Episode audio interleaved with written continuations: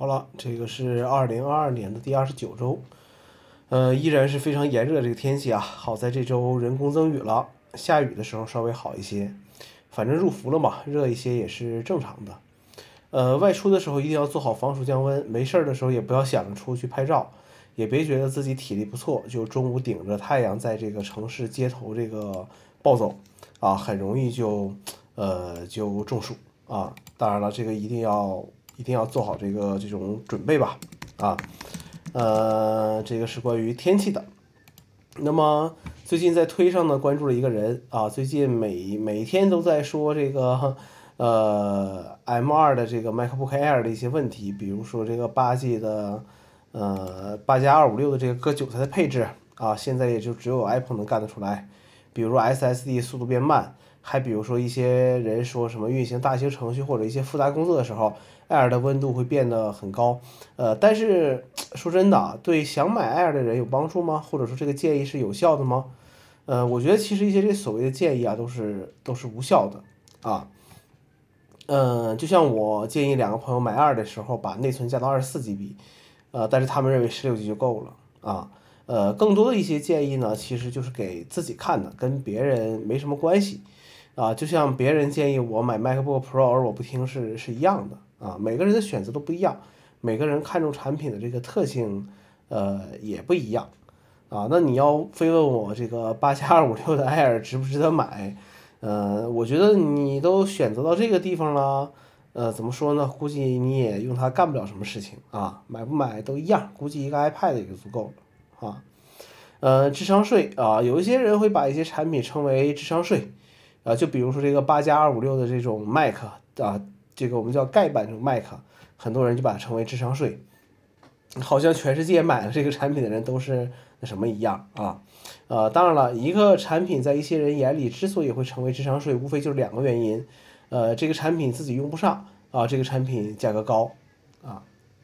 呃，最近很多人，包括就是主要是那个台湾那边的很多科技博主开始开箱。两个设备啊，一个是这个 Pixel 六 A，一个是 Nothing Phone，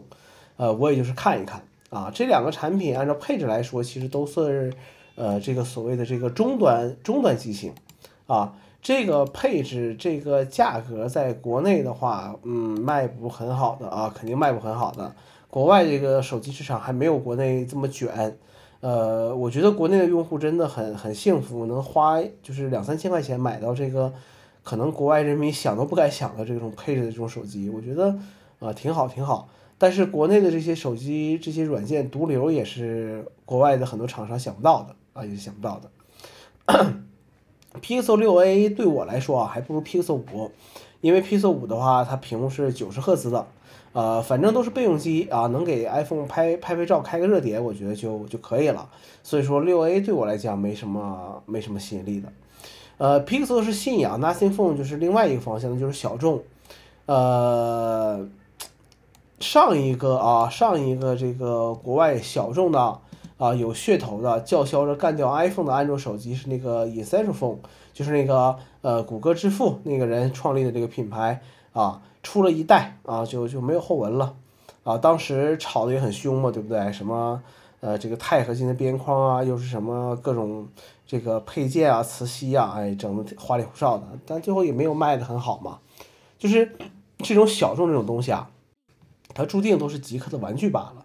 呃，咱们的钱也都不是这个大风刮来的，一定要慎重选择这种噱头十足的小众手机啊。呃，阅读理解的问题就是跟两三个朋友聊了聊，现在闲鱼上奇葩的一些买家。啊，大家都还是遇到很多过很多的，呃，我们都在感慨啊，现在这个义务教育是不是真的普及了，以及上学的时候还学不学，呃，还学不学习这个阅读理解，啊，呃，这个很很有意思的事情，因为大部分人脑力不足以处理这种长句的信息，所以短文和短视频越来越流行起来，但就是这种分段的这种文字啊，短文啊，现在有很多人也都看不懂了啊，好了，没啥了。呃，前篇文章这个有同有一个前同事留言啊，呃，有前同事留言说，生活就是一边怀念，呃，一边继续啊，呃，我觉得很对啊。好了，呃，这个是第二十九周的内容，我们下周再见。